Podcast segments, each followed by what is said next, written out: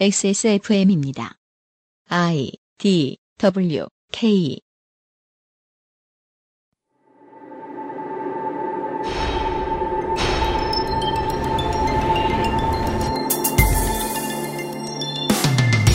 경영자의 입장에서 근로자를 쓰는 가장 좋은 방법은 적은 비용을 주고 많은 일을 시키는 겁니다.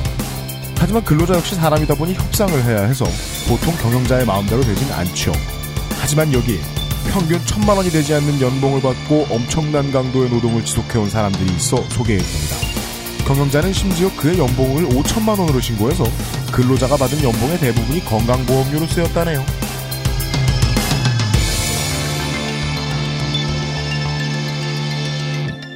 히스테리 사건 파일. 그것은 알기 싫다. 지구상의 청취자 여러분 한 주 동안 안녕하셨습니까? 그것은 알기 싫다 책임 프로듀서 UMC의 인사드립니다. 한강이 얼어붙은 위에 눈이 소복하게 쌓여가지고 저 모양이 된 지 한 사나흘 됐습니다. 어, 이제 날씨가 좀 풀렸지만 이미 깨져버린 수도관 정비하는데 고생 많으시겠습니다. 한 5년은 된 것 같아요. 실제로 시행된 게. 운전면허 시험이 엄청나게 쉬워졌었습니다. 5년 사이에 면허를 받으신 분들 혹은 5년 사이에 면허 시험을 다시 보셔야 하셨던 분들 아마 면허 시험을 다시 보셔야 하셨던 분들이 좀 깜짝 놀라셨을 거예요. 다시 본다고 이렇게 쉽게 해주나? 이런 생각이 들 정도로 말이죠. 그랬다가 이게 지금 올해 하반기부터 좀 학과 시험 문제도 늘어나고 장내 기능 시험의 평가 항목이 늘어나는 방법으로 바뀝니다. 말이 늘어나는 거지 어, 원래부터 면허를 가지고 있던 분들이 생각하는 원래 하는 게 다시 다 들어가는 겁니다. 팟캐스트를 오래 들으신 분들은 원인을 알고 계시죠? 어, 어떤 정치인과 직접적으로 관계가 있는 기업이 자동차 관련 부품을 생산한다는 이유로 이렇게 됐던 것이 다시 제자리로 돌아오는데 5년이나 걸렸습니다. 물건 잘 만들어 파는 매출을 잘 내는 회사가 5년 동안 장사를 누군가의 비호 속에서 잘 했으면은요. 어느 나라든 투자 이민을 갈 수 있는 돈 정도는 우습게 벌어들입니다. 정치인 잘못 뽑으면 그런 일이 생깁니다. 오늘의 쇼에서는 음악을 안 했는데도 음악으로 먹고 살기, 음악 안 하기에 세 번째 시간이 준비가 되어 있습니다. 오늘은 음, 실제로 노동자분들이 무슨 고생을 했느냐 이런 것을 아마 자세히 들려드릴 수 있을 것 같습니다. 그리고 오늘 쇼의 중간에 이후에 잠시 나오는데 실명도 등장을 하고 이런 사건들은 취재를 다른 곳에서 많이 안 하죠? 그러면은 한두 군데 취재한 곳에 위협이 들어옵니다. 협박, 위협, 내용 증명 이런 것들이 들어옵니다. 이 음악 안 하기 코너에서 이야기해드렸던 노동자분들도 이렇게까지 당하신 걸 보면 그 위쪽에 있는 사람들이 세상에서 제일 무서운 사람들인 줄 아셨을 거예요. 그래서 몇 년 동안 당하고 세상 빛을 못 본 건데 저희로 말할 것 같으면 한번 물은 다음에 놓을 이유가 전혀 없습니다. 다른 회사들은 뭐 이런저런 이유가 있는지 모르겠는데 저희들은 끝까지 갑니다. 걱정하시는 분들이 있기에 알려드립니다. 잠시 후에 다시 한번 이야기를 하죠. 광고 듣고 와서요. 오늘의 사람들과 둘러앉아서 이야기를 할 겁니다. 그것은 알기 싫다는 에브리온 TV, 바른 선택 바른 선택 1599 1599 대리운전, 데볼프 genuine leathercraft, 상상 이상의 맛 노건 간장게장, 나의 마지막 시도 퍼펙트 25 전화영어, 한 번만 써본 사람은 없는 빅그린 헤어케어, 눈이 편안한 아마스 시력 보호 필름에서 도와주고 있습니다. XSFM입니다. 소개팅 할 때 제일 잘 보이는 거? 화장은 어차피 과하게 하면 안 돼. 옷은 빨래만 했으면 되지. 인상을 기억하게 해주는 건 아무리 봐도 머릿결. 한번 찰랑 해주면 날 꽤 오래 기억하더라. 빅그린 Two Three 약산성 헤어팩. Big Green sulfate free. 주름과 질감이 살아있지만 변형되지 않고 두꺼운 가죽 제품. 선명한 색상에 일반 명품을 웃도는 퀄리티의 가죽 제품. 황야의 1위 데볼프 제뉴인 레더. 지금까지 그래왔듯 당신의 자부심이 되어드리겠습니다. Devolf Genuine Leather. 간장게장 사장님, 부모님이 온라인으로 사는 음식은 못 믿는다고 사지 말래요. 어떡하죠? 그렇다면 노건 간장게장 노건 간장게장 사장 강인숙입니다. 입맛 까다로운 어르신들도 노건이라면 푹 빠지십니다. 간장게장! 뭐 대단하지 않은 소식이 있습니다. 옆에 유면상 임시수석께서 앉아 계시고요. 네. 안녕하십니까. 간장게장 광고가 이제 유면상 임시수석이 아닙니다. 간장게장 사장님이 녹음을 해주셨습니다. 어, 아, 그래요? 큰 고생을 하셨습니다. 음. 어, 녹원을 그 포맷은 그대로 유지하고. 그렇죠. 이건 야. 반드시 살려야 된다. 네. 음식점 하기 힘드네요. 대전 유성구의 주민들이 지나갈 때마다 네. 녹원이라는 생각이 들도록 예. 그 저기 뭐 트럭 같은 거에다가 네. 예? 이렇게 방송하면서 다니셔도 좋을 것 같은데. 아, 예. 노건이 왔습니다. 뭐 이런 거. 좀 네. 좋네요. 네. 아, 노건 한정시에 가시는 대전 시민 여러분들 부디 참고하셨다가 아, 사장님 보시면 놀려주세요.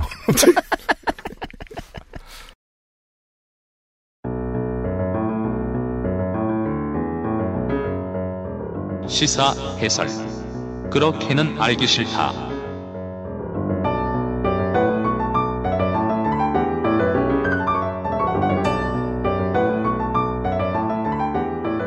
음악 안 하기 세 번째 시간입니다.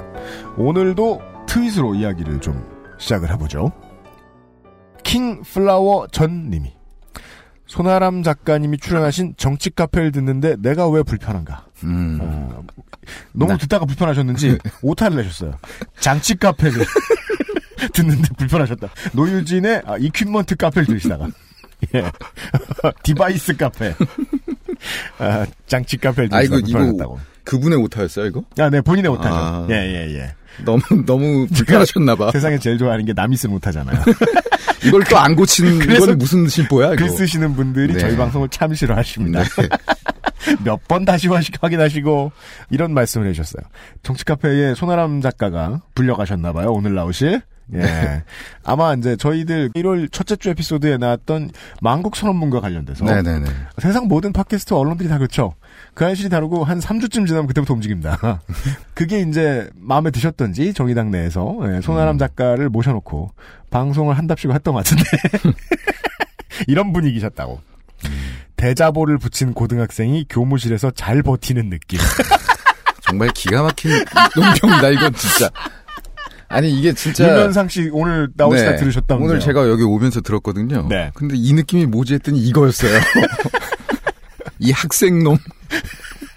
그죠. 이, 네. 이 그 교무실에서 잘 버티는 느낌이라는 게 뭔지 모두가 알고 있잖아요. 그러니까요. 예. 그러니까 딱, 딱 그 느낌. 딱 울기 직전까지 자신을 다스리는 거 아니에요? 내가 오늘 울지 않을 테다. 이러면서. 아니, 그러니까 뭔가 말하려고 갔는데. 네. 그 훈계 같은 걸 좀 듣고 온 그런 류였어요. 아, 진짜? 네, 느낌이 아. 딱. 그러니까 갑자기 주장하는 훈계, 바가 끼어들미 있는데. 갑자기 노선을 변경되면서 아. 아이, 아이고 제가 잘못했습니다. 약간 이런 느낌? 아, 진짜? 네, 그런 느낌이었어요, 전. 네. 네. 벌쓰고 오셨구나. 음. 그 아저씨의 특징이죠. 우리 방송에서 많이 쓰이면은요, 어, 다른 데서, 아, 저 사람 저렇게 재밌는 사람인가 보다. 하고 데리고 가서, 예, 음. 자기들 방식대로 망쳐놔요. 공익을 위해 시작하셨다가, 자기 유명세만 배불리우고 있는. 그러니까 아니 이거 만국선언문 하나 쓰고 이거 네. 언제까지 팔러 다닐 거예요, 이거? 글, 한 천자짜리 글 하나 쓰고 말이죠. 네. 아, 대문장가 손아람 전 뮤지션이 이번 주에도 나와주셨습니다. 한 주 동안 안녕하셨습니까? 네, 반갑습니다. 네. 아, 근데 오늘은 대문장가예요. 뮤지션이에요. 아, 일단은 저 장치 카페 가서 대, 문장 대문장가 하고 벌 쓰고 오셨잖아. 고생하셨으니까 위로하는 의미에서. 네. 네, 어, 전 뮤지션 손아람입니다. 그렇습니다. 어, 전 문장가 대 뮤지션인 것보다 나은 것 같아요. 그, 왜냐하면 뮤지션들의 사례를 보고 있기 때문에. 그렇죠. 우리가요, 자세히 못 말하겠는데, XSFM25의 gmail.com으로 유면상 씨가 아까 아침에 보신 제보 외에도 제보 많이 들어왔습니다. 어, 그랬어요. 음악 네. 하시는 분들이요, 저희 음악 했잖아요. 네. 아까 우리 이제 그냥 회한을 아침에 살짝 서로 풀어놨는데, 음. 음악해서 살아남았으면요, 웬만하면 누군가를 빨아먹었거나, 어, 아니면 다만 못해. 부모님을 빨아먹었거나. 음. 둘 중에 하나는 빨아 네. 먹어야죠. 네, 나- 그게 꼭 버틸려면. 배타적 선택지는 아니잖아요. 둘 다 빨아먹었거나. 그렇죠. 음. 일반적이죠, 그게. 맞습니다. 네. 네. 그러지 않고 음악 활동하는 사람들 별로 못 본 것 같다라는 얘기를 했어요. 여기서 빨아먹는다는 건 지난 두 주 동안 그리고 남은 시간 동안 알려드릴 그 이야기입니다. 자신을 위해 일을 해주는 도와주는 창작행위에 가담해주는 혹은 창작행위를 전담해주는 사람. 음. 에게 제대로 된 노동의 대가를 주지 않으면서 자신의 생명력을 담보받기, 보장받기. 예. 그것은 당장의 돈을 띄어먹는 것도 있는데요. 그의 명예 혹은 그의 성명권을 훔쳐서 앞으로도 자신이 팔아먹을 수 있도록 자신의 이름을 살아남기는 일이기도 합니다. 그런 이야기 듣고 있었습니다. 아, 제가 시작하기 전에 네. 그 알실에 좀 칭찬을 하고 감사해야 될 일이 있어요. 어, 물론 저는 이 칭찬을 해봐야 우리한테 큰 도움이 되지 않을 거라는 건 압니다. 네. 저다 답할 게 있어요. 아. 해보세요. 네, 마음의 인사를 드리고 싶은 게 그 작곡가들이 회사에서 연락을 받았다고요. 그 알실 이후에. 어, 예. 네. 회사에서 거기 회사라 하면 로, 로이, 로이 엔터테인먼트만 엔터테인먼트만. 에서 네. 네. 어, 그 알실 듣고 우리 회사가 그렇게까지 나쁜 회사는 아니다. 네. 음. 그냥 우리는 평범한 나쁜 회사일 뿐이다. 아, 라고 네. 예, 이야기를 해왔다고 하네요. 그게 네. 무슨 좋은 소식이에요? 어, 이 정도, 아, 이저 되게 살짝 고개가 한 태도예요, 15도 이- 정도 꺾이는 것도 아, 그래요? 예, 이 회사에서 처음 있는 일이거든요. 작곡가는 오. 너무 신이 나 있어요, 지금. 아, 많이 속상하네요. 그동안 이제 저는 작곡가도 작곡가인데 근로자라고 합시다. 네. 이 근로자들이 개인 사업자라고 해도 근로자고 이 양반들은 저기 로이 엔터테인먼트에 있으셨고 근로자들이 이 정도로 권리를 찾은 것도 아니죠 사실. 뭘 권리 찾았죠? 찾기의 신호죠. 아무것도 안 찾았어요, 아직까지는. 그렇잖아요. 네, 네. 김현상 씨 징후죠, 징후. 일반인이 보기에는 그냥 징후예요, 그냥 사인이요. 네, 네. 네. 그거에도 기뻐하실 정도다. 예. 네. 음. 어, 아무도 도와주는 사람 없이 어떤 구렁텅이에 계속 계셨다는 반증이기도 하고 증거이기도 하고. 네. 그렇죠. 그래서 저번 시간까지는 우리가 그 로이 엔터테인먼트 대표 김한조 씨 입장에서 나는 뭐 더 큰 칭찬을 해줄 줄 알았더니 예, 뭐 나는 진짜 이 정치가 방송에 대한- 재밌다든가. 어, 뭐, 나- 뭐 그런 얘기인 줄 알았더니. 이, 이들한테는 이게 그 박근혜 대통령이 고개 숙이고 뭐 담화문을 발표한 뭐 그 정도의 느낌일 거예요. 사실 네. 네, 지금까지 아, 네. 5년 동안 해온 걸 보면은 그래요. 네. 네. 그 아니, 그래서 그 전화가, 음. 우리는 덜 나쁜 회사다라고 그러고 끝난 거예요?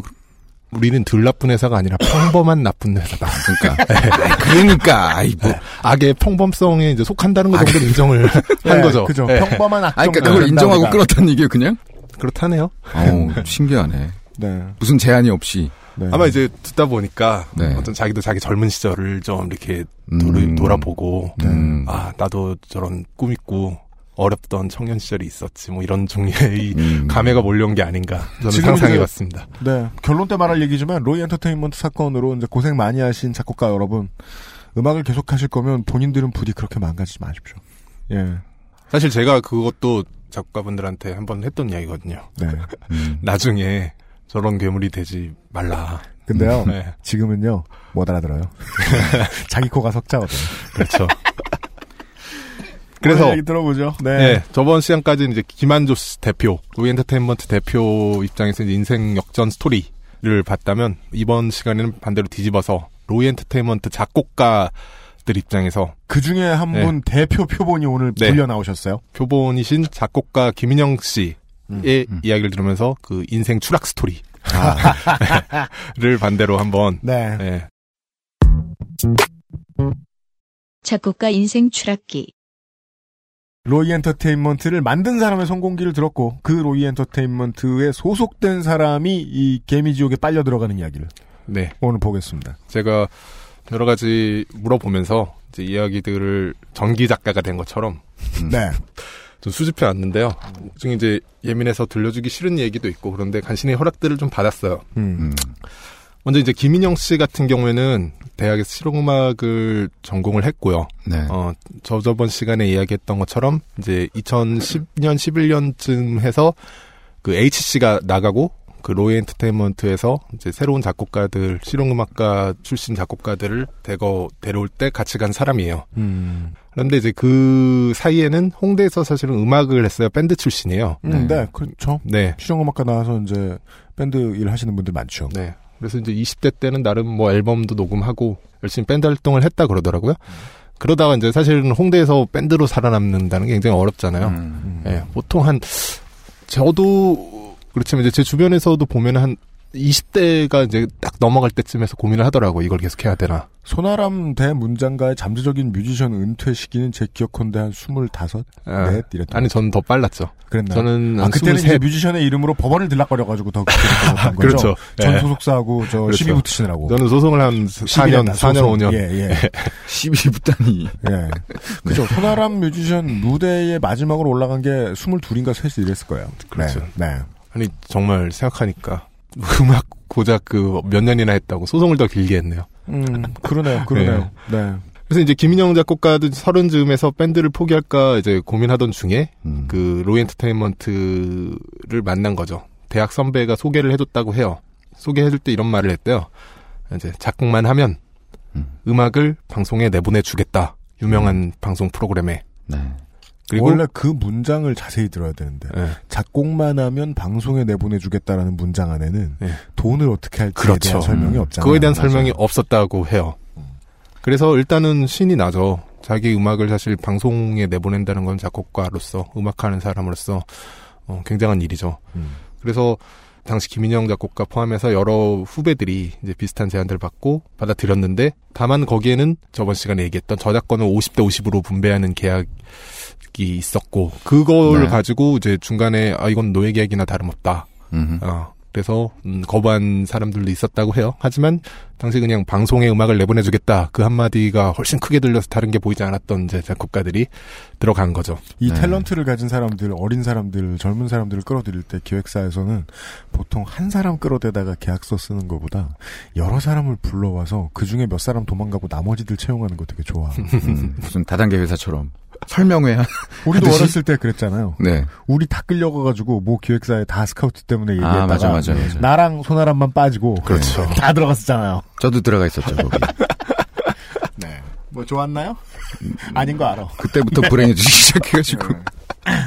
여기 안에. 예. 음. 그렇게 로이 엔터테인먼트에 들어가서 이제 김영 씨 작곡가 같은 경우 1년 반 동안 작곡을 했고 그 1년 반 동안 작곡한 음악이 방송에 나가긴 했어요. 네. 자기 이름이 아니라 김한조 대표의 이름으로. 네. 그리고 그 기간 동안 받은 돈을 합산해 보면 빵원입니다.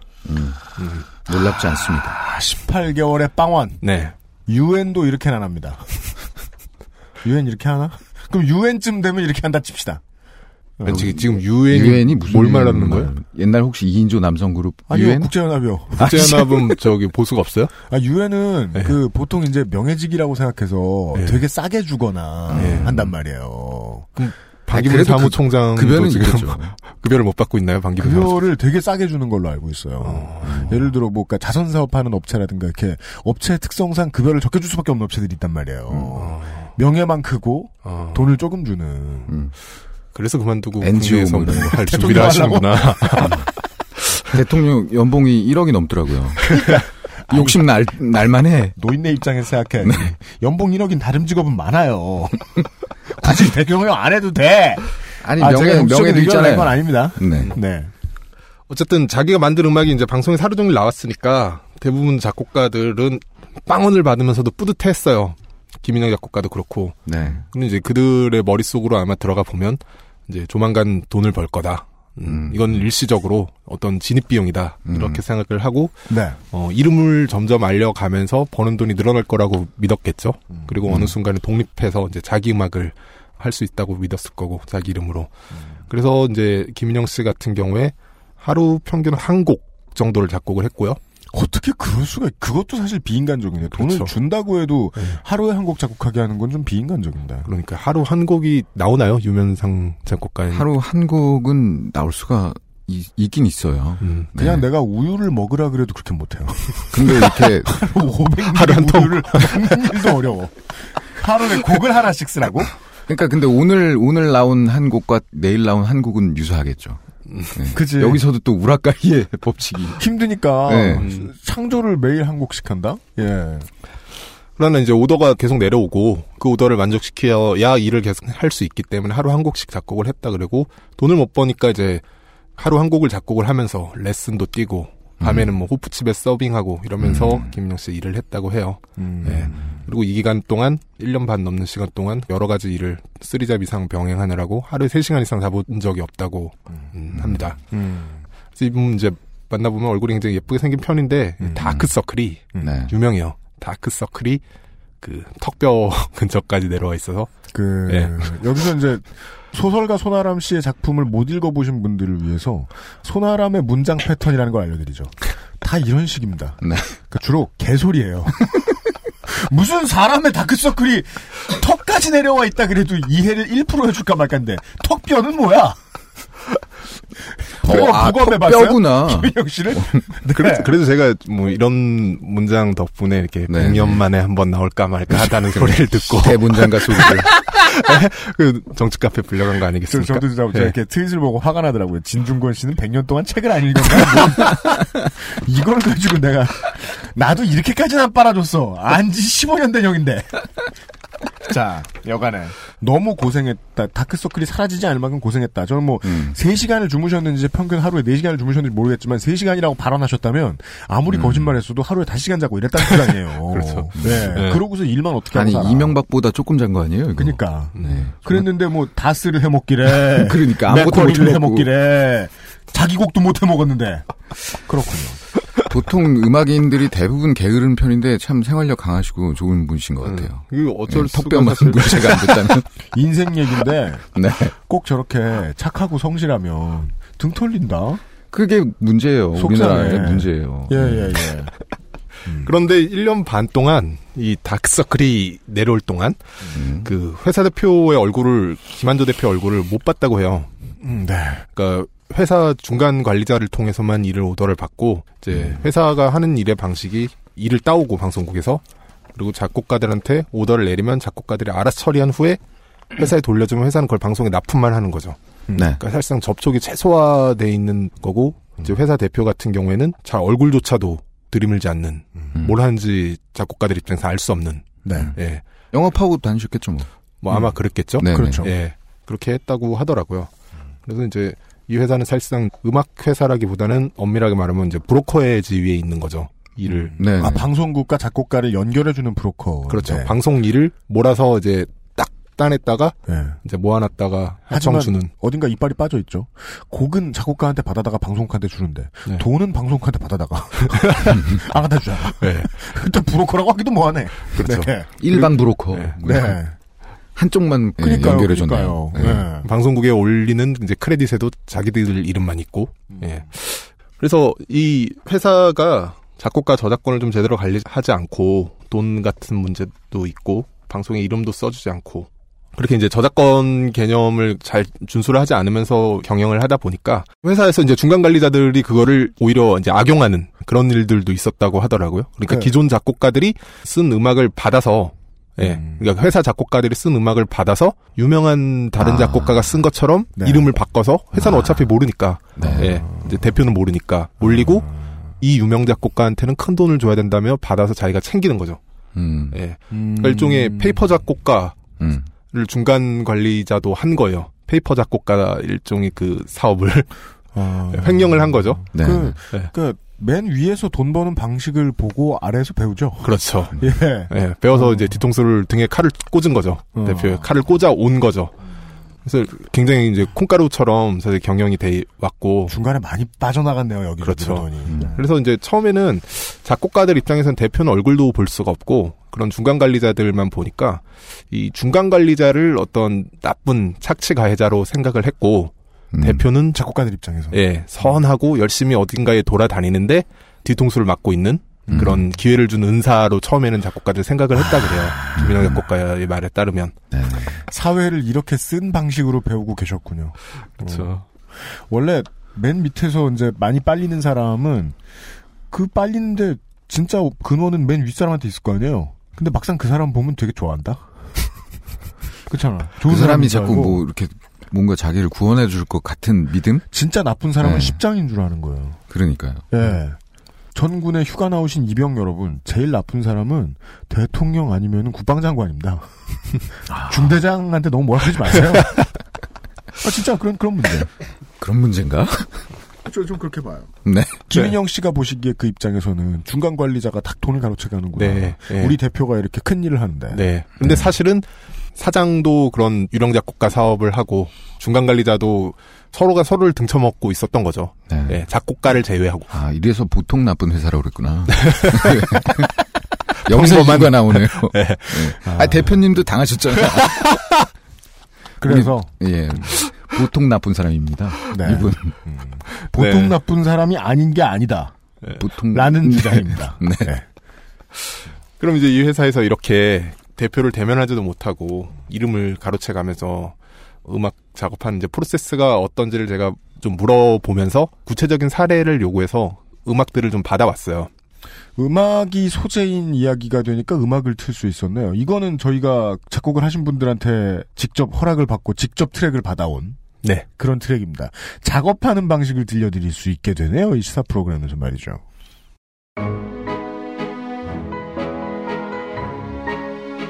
지금 듣고 있는 게 우리가 어느 방송이나 이런 데서 접한 아, 이거는 실제로 방송에 나가지는 않았고, SBS 드라마 유혹에 내보내기 위해서 의뢰를 받았다가, 나가진 못한 최종, 예, 그 음악을 받았습니다. 네. 그리고, 지금 원곡을 들었고 네. 그 다음에는 수정본이라고 나와 있는데요. 네. 이 음악 같은 경우 이제 오더를 받고 쓴 거죠. 네. 예. 그런데 이것을 SBS 드라마 유혹의 테마로 내보내려니까 좀 써라고 김한주 대표가 요구를 해서 김현 작곡가가 이걸 썼고요. 네.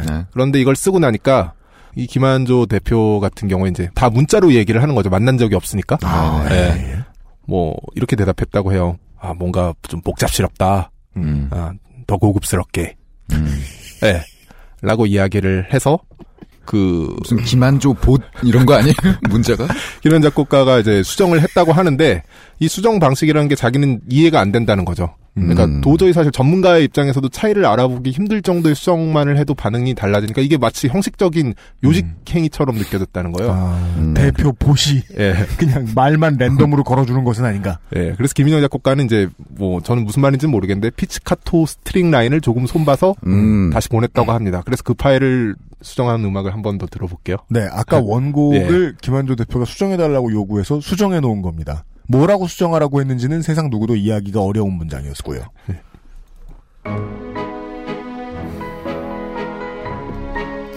나 음악 헛했네.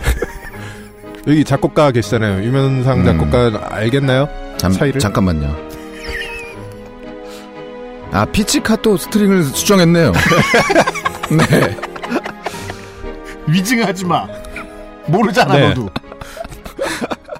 하여간 이렇게 아니, 수정을 피치카토가 했더니 어디 나오는 거야, 근데 진짜. 나도 안 모르겠는데요. 들려요. 이렇게 수정을 했더니 네. 이렇게 수정을 했더니 이제 김한조 대표는 딱 듣고 음, 전에 고급스럽군. 것이 더 낫다. 아, 아, 네, 전에 것이 더 낫다. 클라이언트의 네. 최강 반응이죠. 아, 좀 음악의 더- 조예가 깊은 분이에요. 예, 야하게. 아, 야하게? 예. 라고 수정을 지시했다고 해요. 네. 그래서 이번에는 클라리넷 노트를 두 개 바꿔서 또 수정을 했다고 합니다. 음. 또 듣습니까? 네, 클라리넷 노트가 두 개 다른 건가 우리는 다른 곡을 듣는 거예요. 네네. 수정되고. 들어보죠.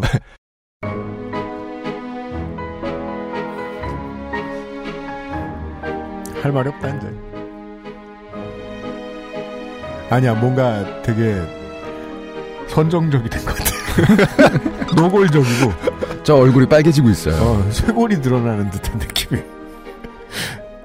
음. 여기서 손아람 작가 취재를 제가 받은 인상을 이야기해 보라면 그런 거죠. 그 일단은 오더의 전문성이 없어요. 네. 네. 네. 그러니까 클라리넷을 손볼까요? 뭐 어떤 것에 뭐 피치를 손볼까요? 음. 뭐 어떤 악기 이렇게 손볼까요?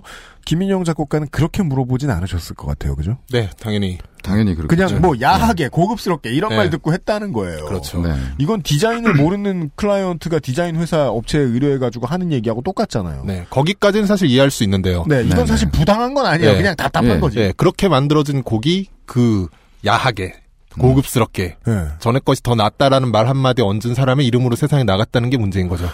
어. 그러네요. 예. 근데 이게 끝은 사실 아니었습니다. 이걸 듣더니 김한조 대표는 훨씬 좋다. 조금만 음. 더싼 마이로. 라고 음. 다시 오더를 내렸다고 해요. 네. 네. 그리고 김현 작곡가는 너무 짜증이 난 나머지 우리가 처음에 들었던 원곡을 다시 돌려줬다고 합니다. 음. 어. 네. 그럼 보통 되게 좋아하죠. 그렇죠. 많이 변했네요, 이러면서. 예, 이렇게 이야기. 이걸로 갑시다! 예. 김한조 대표의 네. 경우에는 진작에 이렇게 하지. 라면 통과가 됐다고 틀린 합니다. 바가 없네요. 그런데 PD는 마음에 들지 않았다고 해요. 네, 막 그래서 결국엔 드라마 그 SBS 드라마 유혹에 못 나갔습니다. 까였습니까? 네. 아. 그리고 이런 일이 굉장히 비일비재했다고 하고 네. 김한조 대표 같은 경우는 음악을 사실상 전혀 모르고 이제 그 사실을 감추기 위해서 작곡가 PD 사이의 접촉을 금지해 왔고 그렇기 음. 때문에 이런 종류의 어떤 의사소통의 혼선이라던가 말도 안 되는 일들이 일어났고 그렇죠. 김, 김현 작곡가의 경우에는 그러니까 이런 종류의 불필요하게 느껴지는 이제 수정 과정들이 업무의 대부분을 차지했는데 네. 이게 어떤 음악의 향상을 위해서라기보다는 음. 그 대표의 어떤 존재 의, 의, 음. 의를 음. 증명하는 시간이었던 것 같았다. 음. 아, 나는 네, 내가 여기 필요한 존재다. 나는 기능하고 있다. 존재감을 네. 확인시켜 줌으로써 네. 대표가 앞으로도 그들의 노동자들의 곡을 갖다가 자기 이름을 붙일 수 있는 네. 음. 심리적인 가이드를 저지선을 음. 확보하기 위해서 일종의 장치, 아까 장치. 얘기했던 예 이자 정치였던 그러니까 거죠. 얼굴도 못 보고 그랬으니까 네. 자기 존재감은 드러내야 되니까 예. 오늘 네. 우리 방송이 진짜 장치 카페네요. 여기서 장치가 나왔어. 그렇게 이제 입사 후 1년 넘게 이제 김인영 씨는 그리고 다른 작곡가들도 회사 대표 김한조 씨의 얼굴을 한 번 못 봤는데 하도 이게 회사가 여러 면에서 이제 사저로 돌아가다 보니까 중간에는 의심까지 했다고 그래요. 이 회사 대표가 사실은 회사 대표도 유령이 아닌가, 존재하지 않는 사람이 아닌가. Stepford Wife라든가 예. Bicentennial Man이라든가 음. 그리고 도저히 이제 방송 음악을 많이 하는 사람이라고 볼 수 없는 종류의 문자 오더 같은 것들이 이제 많이 왔고 음. 어, 제가 들은 것 중에 또 하나는 뭐, 야, 은하수처럼 삘릴리 추가. 뭐 이런 오더도 있었대요. 뭐라고요? 은하수처럼 삘릴리를 좀 추가해봐. 이게 왜 음악 들어보면 네. 네, 크리스탈. 그러니까 예, 별 떨어지는 소리. 네. 예. 뭐 그거 저, patch 뭐라 불러요? 그거는 mark tree 내지는 네. wind chime bell이라고 부르죠. 곡을 본인이 써서 이름까지 나올 수 있는 사람이면 이 정도 답은 나와야 될 거 아니에요. 쿡 그러니까요. 찔러도. 그렇죠. 네. 근데 이제 은하수처럼 삘릴리라 그러면 아무도 모르잖아요. 그래서 이제 근데 네, 나는 뭐라고요? 이거, 뭐 이거 딱 이러면 보자마자 예. 왜알 것 같지? 그게 뭔데요? 뭐 이러면 보통 돌아오는 게 정말 모르겠어? 아니 근데 이건 양반인 게 저는 네. 옛날에 예. 맨발의 소녀가 숲을 걷는 느낌.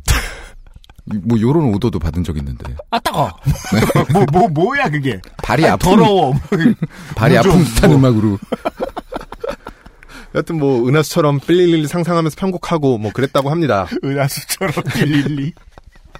그럼 이제 그 음악이 이제 김한조 씨 이름으로 방송에 나간 것이고 네. 네.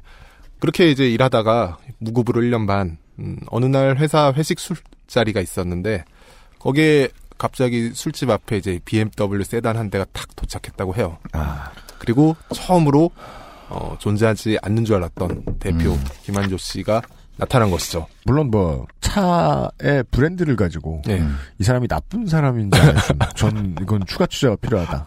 아, 예, 이게 네? 7 시리즈냐, 네. 6 시리즈냐, 5 시리즈냐. 5 시리즈면 아주 나쁘게 볼 수는 없다. 6 이상이면 그럼 나쁜 겁니까, 갸우뚱하다. 가격 차이가 크게 나거든요. 아니 네. 제가 뭐 BMW를 모욕하려고 그랬던 건 아니고요. 근데 하여간- 이게 감정이 보통 좀 이입이 되는지 작곡가들은 이제 BMW를 그죠. 굉장히 싫어한다고는 해요. 음. 그러니까 증언에 의하면 대형 세단이 등장했다고 하는데 네. 음. 그 자신의 어른이 되고 나서의 길을 터준 사람 때문에 돈을 못 벌었죠? 음. 음. 그러면 뱀배 대형 세단을 보고 이게 5인지 6인지 7인지 알 방법은 없잖아요. 그건 알 수가 없죠. 취미가가 아닌 이상. 그렇죠. 그냥 싫은 거야. 지금. 네.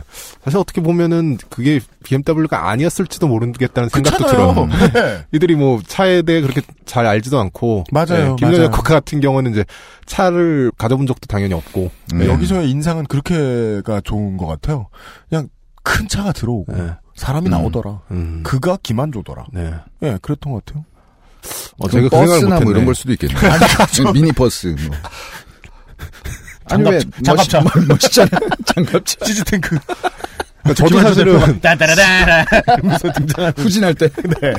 차에 잘. 몰라가지고 후진할 때 이렇게 은하수처럼 삘릴리 이런 음악이 나오면서 막 저는 이제 부산 영화제 때 네. 굉장히 이제 유명한 그 배우들을 많이 보잖아요. 근데 이제 그중 한 명이 차를 타고 이제 왔는데 네. 그랜저인 거예요, 차가. 제 눈에는. 네. 그래서 아, 참 많이 버셨을 텐데 겸손하시네요. 그랬는데 이제 나중에 듣고 보니까 그게 뭐 마세라티라고 하더라고요. 그래서 제 눈에는 차이를 좀 알기가 어려웠던. 예. 저도 구분 못해요 그런 거. 그분이 특이한 취향이 있으셔서 그 로고를 떼고 네. 현대 로고를 붙이면 쓸 수도 있어요. 호구 이렇게 겸- 겸손해. 보이시려고. HG. 호구 이런 거. 아 그랜저 호구. 아 그래 기블리랑 그러니까 근데 관- 생겼어. 관심 없는 사람은 몰라요. 그러니까 그냥 크고 작음으로 음. 이렇게 판단하고. 네, 저희가 이 얘기를 길게 한 거는요. 하여간 적응되지 않는 상황에 적응되지 않는 이미지를 들고 어떤 사람이 나타났는데 그가 우리의 고용주더라. 그렇죠. 음. 우리의 삶을 네. 규정 지어 놓은. 예, 그걸 네. 1년 반 동안 무급으로 일한 끝에 받고 그 당시에 이 로이 엔터테인먼트는 이제 쿵 엔터테인먼트였고 네. 네, 우리가 첫 시간에 얘기했듯이 이제 회식 네, 네. 시간에 이제 건배를 네, 했던 네. 거죠. 쿵쿵쿵 이거를 네, 했던 네. 거죠. 예, 예. 네. 그리고 이제 기- 김한조 대표가 건배를 한 다음에 좀 기분이 좋아져서 아, 쿵 10번, 쿵 네, 20번 한 다음에. 네, 쿵 10번 한 다음에 이렇게 말을 했다고 해요. 음. 김민영 작곡가에게 자네들 1년 반 동안 무급으로 수고가 많았네. 네, 하지만 사람이 수입이 없이 예술을 한다는 건 좋은 생각이 아니야. 그 18개월 뒤에 얘기해요. 이번 달부터는 내가 자네들 월급을 주도록 하지. 성대모사 하는 건 아니죠? 네, 전 들어본 적이 없습니다. 목소리. 네, 상상하면서 그냥. 네. 아니, 목소리가 너무 야비해가지고. 아니, 이야기가 참, 뭐 이렇지 않습니까? 아니, 본인이 줄 수 있는 사람인데 이 얘기를 1년 반 뒤에 한다? 아, 네. 네. 그리고 그 다음 달부터 월급이 30만 원씩 들어오기 시작했다고 합니다. 아니, 진짜 정말 김인영 씨를 포함한 많은 그 로이 엔터테인먼트에서 일하셨던 근로자분들께 지금 웃어서 정말 죄송합니다. 네. 정말 죄송합니다. 근데 이게 30만 원은요, 울기도 뭐한 황당한 숫자잖아요. 네, 그렇죠. 예. 이게 지금 30만 원의 세금 제하고 이거 새누리당 정부보다 더해요. 모르겠는데. 아니, 세전이에요, 잠시 세후예요 이거. 나와요. 잠시 후에 아 나와요? 예. 그리고 보통 이렇게 나오는 건 다 세전이야. 공으로 떨어지는 거. 이거는 저 노령연금 그냥 그냥 가만히 늙는 게 낫잖아. 그러니까 네. 한 작곡을 하다가 30만 원을 받는 120세 정도 살면은 이 정도는 줄 것 같은데. 그니까 전에 이제 공약으로 사실 나왔던 게 어르신들에게 20만 원씩 지급하겠다. 일부 선진국에서는 살아있다는 이유로 받을 수 있는 돈이에요 이거. 음. 여간에. 그러네요. 생존급여네요, 정말. 음. 근데 사실 생존급여라고 말할 수도 없죠. 이게 생존이 안 되잖아요. 네. 근데 말씀하셨잖아요. 음. 놀라고 그냥 보내주는 날 빼고는 하루에 한 곡을 써야 하는 때도 꽤 있었다고. 그렇죠. 네. 그래서 이 회사에서 김인영 작곡가를 포함해서 로이 엔터테인먼트 대응 모임이라고 우리가 하고 있는 작곡가들이 4년 동안 쓴 음악이 총 2076곡입니다. 2076곡이요. 네. 예. 그래서 제가 이이 숫자를 사람들 실존하나요? 이 작곡가들? 당연히 실존, 아니에요? 아니, 당연히 실존하죠. 그러니까. 예. 어, 곡을 2076곡이라고 시원치 않을 판인데. 아니, 그러니까 그러면은- 대단한 작업, 작업량이에요, 이건. 그렇죠. 그 로이 엔터테인먼트에서 작곡을 하셨던 지금도 하시고 계신가요? 뭐 그건 잠시 후에 듣겠습니다만은 김인영 씨가 보셨을 때의 이야기, 로이 엔터테인먼트 이야기를 좀 들었는데요. 김한조 대표가 어느 날 상상 속에만 있던 혜태 같은 김한조 대표가 나타나서 어, 월급을 받아라. 1년 반 뒤에. 예. 그래서 월급 30만 원이 나왔다. 그때부터 작업량은 월 평균 10곡에서 20곡을 써내고 있었다. 한 사람이. 어, 여기에 이제 대응 모임 작곡가들이 회사에서 4년 동안 쓴 음악이 2076곡인데, 이 정도 곡을 쓰고, 실제로 받은 돈이 얼마냐? 이걸 저희가 75초 후에 공개하겠습니다. XSFM입니다. 낭만의 도시 프라하에서 온 특별한 화장품 목욕용품 퓨어체크. 맥주 홉 추출물과 식물성 자연 성분이 피부를 편안하고 깨끗하게, 머릿결은 윤기 있고 부드럽게. 아름다운 디자인과 기분 좋은 향기로 나만의 포근한 웰라이프를 연출해 보세요. 마뉴팍투라의 수출용 제품을 합리적인 가격으로 국내에서도 만날 수 있습니다. 인터넷 검색창에 퓨어체크 또는 마뉴팍투라로 검색하세요. 바른 선택, 빠른 선택. 1599, 1599에서 알려드리는 대리운전 이용 상식. 대리운전을 이용하시면서 기사님에게 반말을 하거나 무례하게 대하시면 안 됩니다. 고객이 비합리적인 행동을 하면 기록에 남아 향후 대리운전 이용에 불편함을 초래할 수 있습니다. 서비스를 편안하게 이용하는 가장 값비싼 요금. 당신의 에티켓입니다. 바른 선택, 빠른 선택. 1599, 1599에서 전해드렸습니다. 바른 선택, 바른 선택.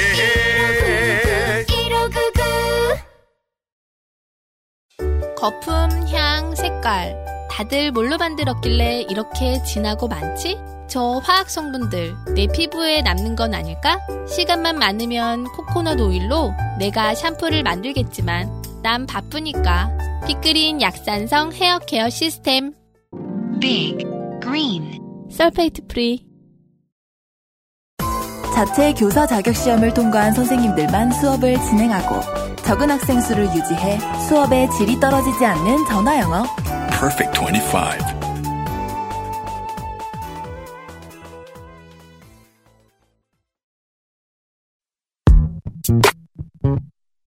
실제로 받은 돈. 제가 지금 표를 하나 보고 있습니다. 로이 엔터테인먼트에서 일하셨던 작곡가분들이 일하시면서 쓴 곡의 숫자, 그리고 일하셨던 기간과 그동안 받으신 돈 같은 것들이 적혀져 있어요. 잠깐 네. 소개를 해드리죠.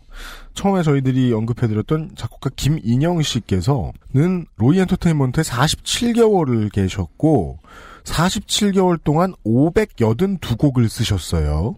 네. 많이도 하셨네요.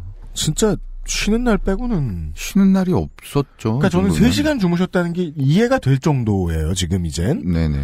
그리고 받으신 총 수령 보수가 3,520만 원입니다. 음. 한 달에 12.4곡을 쓰신 것이고 곡당 평균 받은 보수는 6만 원. 아. 어, 밑에 박승주 씨라는 작곡가가 보입니다. 47개월 동안 이분도 47개월 동안 531곡을 쓰셨고 그러면 월 평균 11.3곡인데 로이 엔터테인먼트에서 받은 돈은 계산해 보니 3,280만 원. 한 곡을 쓸 때 받은 돈이 6만 2천 원 평균적으로. 네. 박흥준 씨는 21개월 동안 157곡 받으신 돈이 1,210만 원.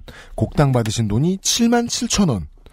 배우빈 작곡가님은 27개월 동안 일하시면서 218곡을 쓰셨는데 한 곡당 받으신 돈이 7만 원.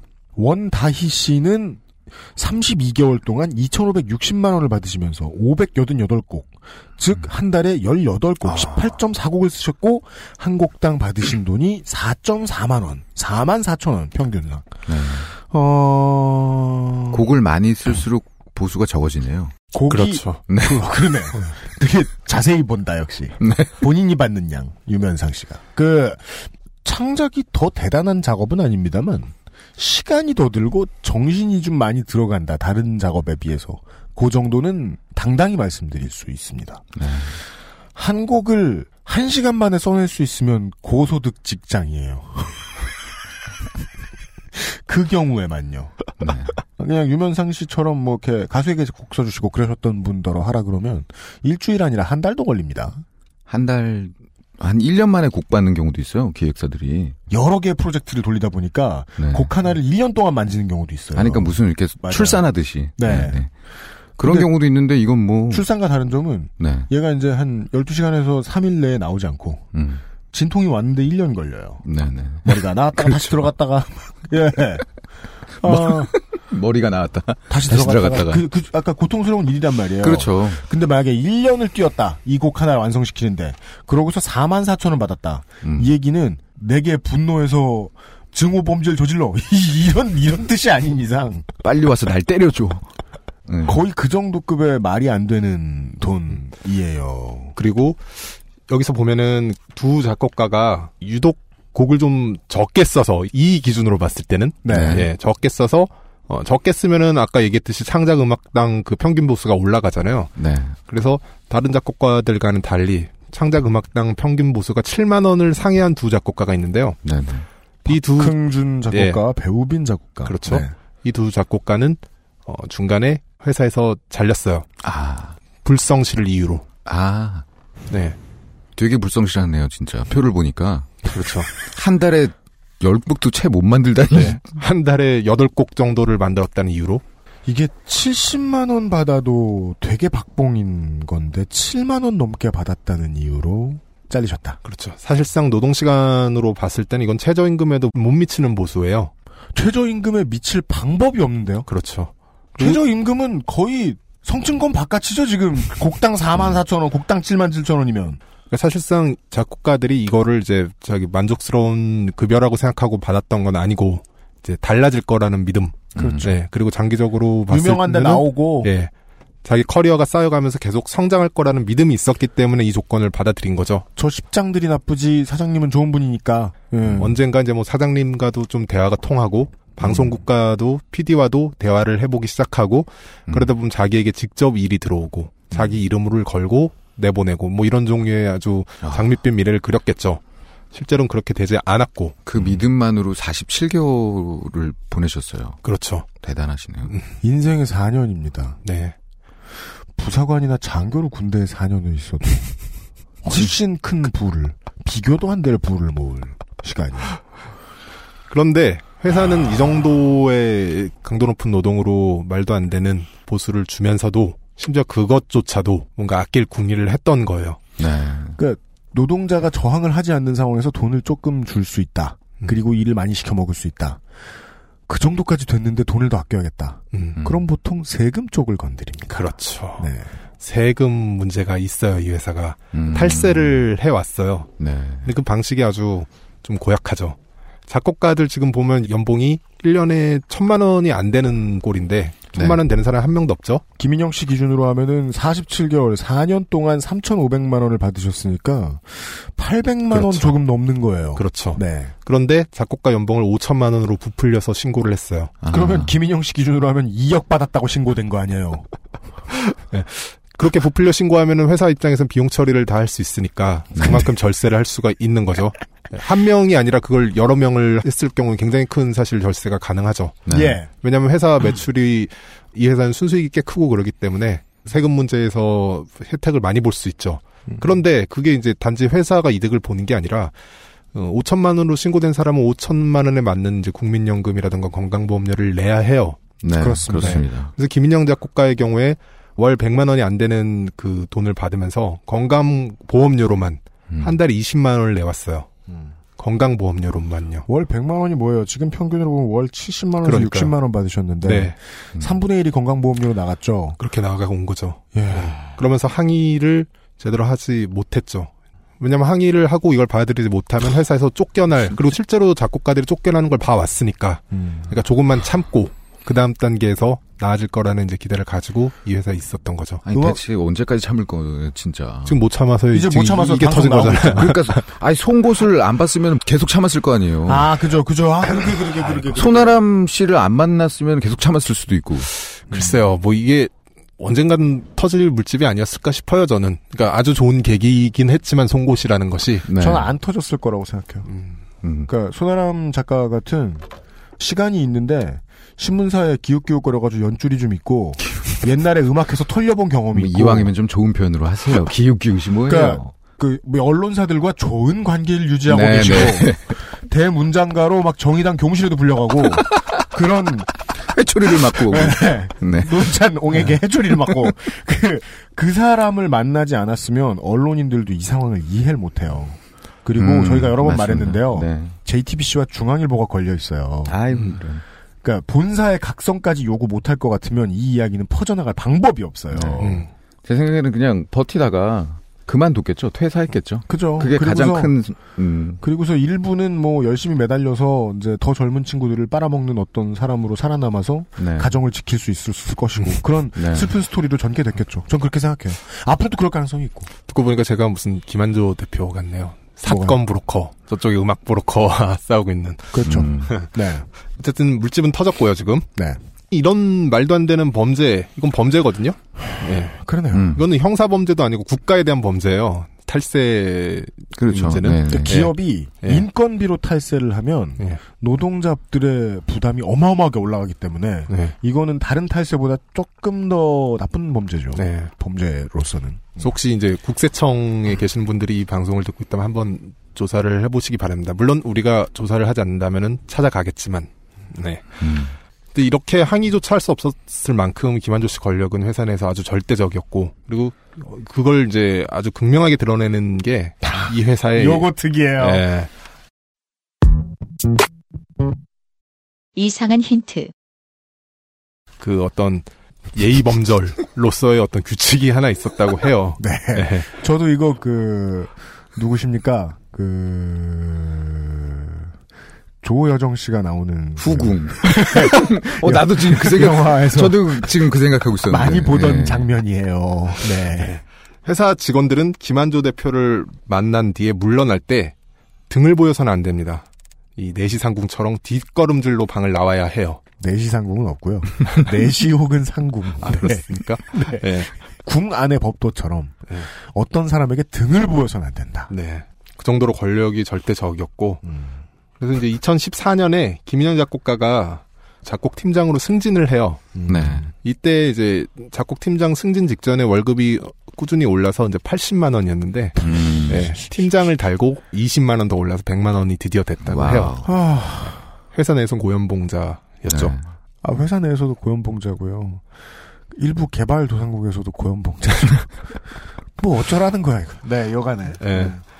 그리고 이제 팀장이 돼서 회사가 돌아가는 운영 원리 같은 것들을 조금 더 이제 많이 정보를 알게 됐죠. 예. 그래서 알게 된 것이 회사가 작곡가 이름으로 막도장을 팠다는 것.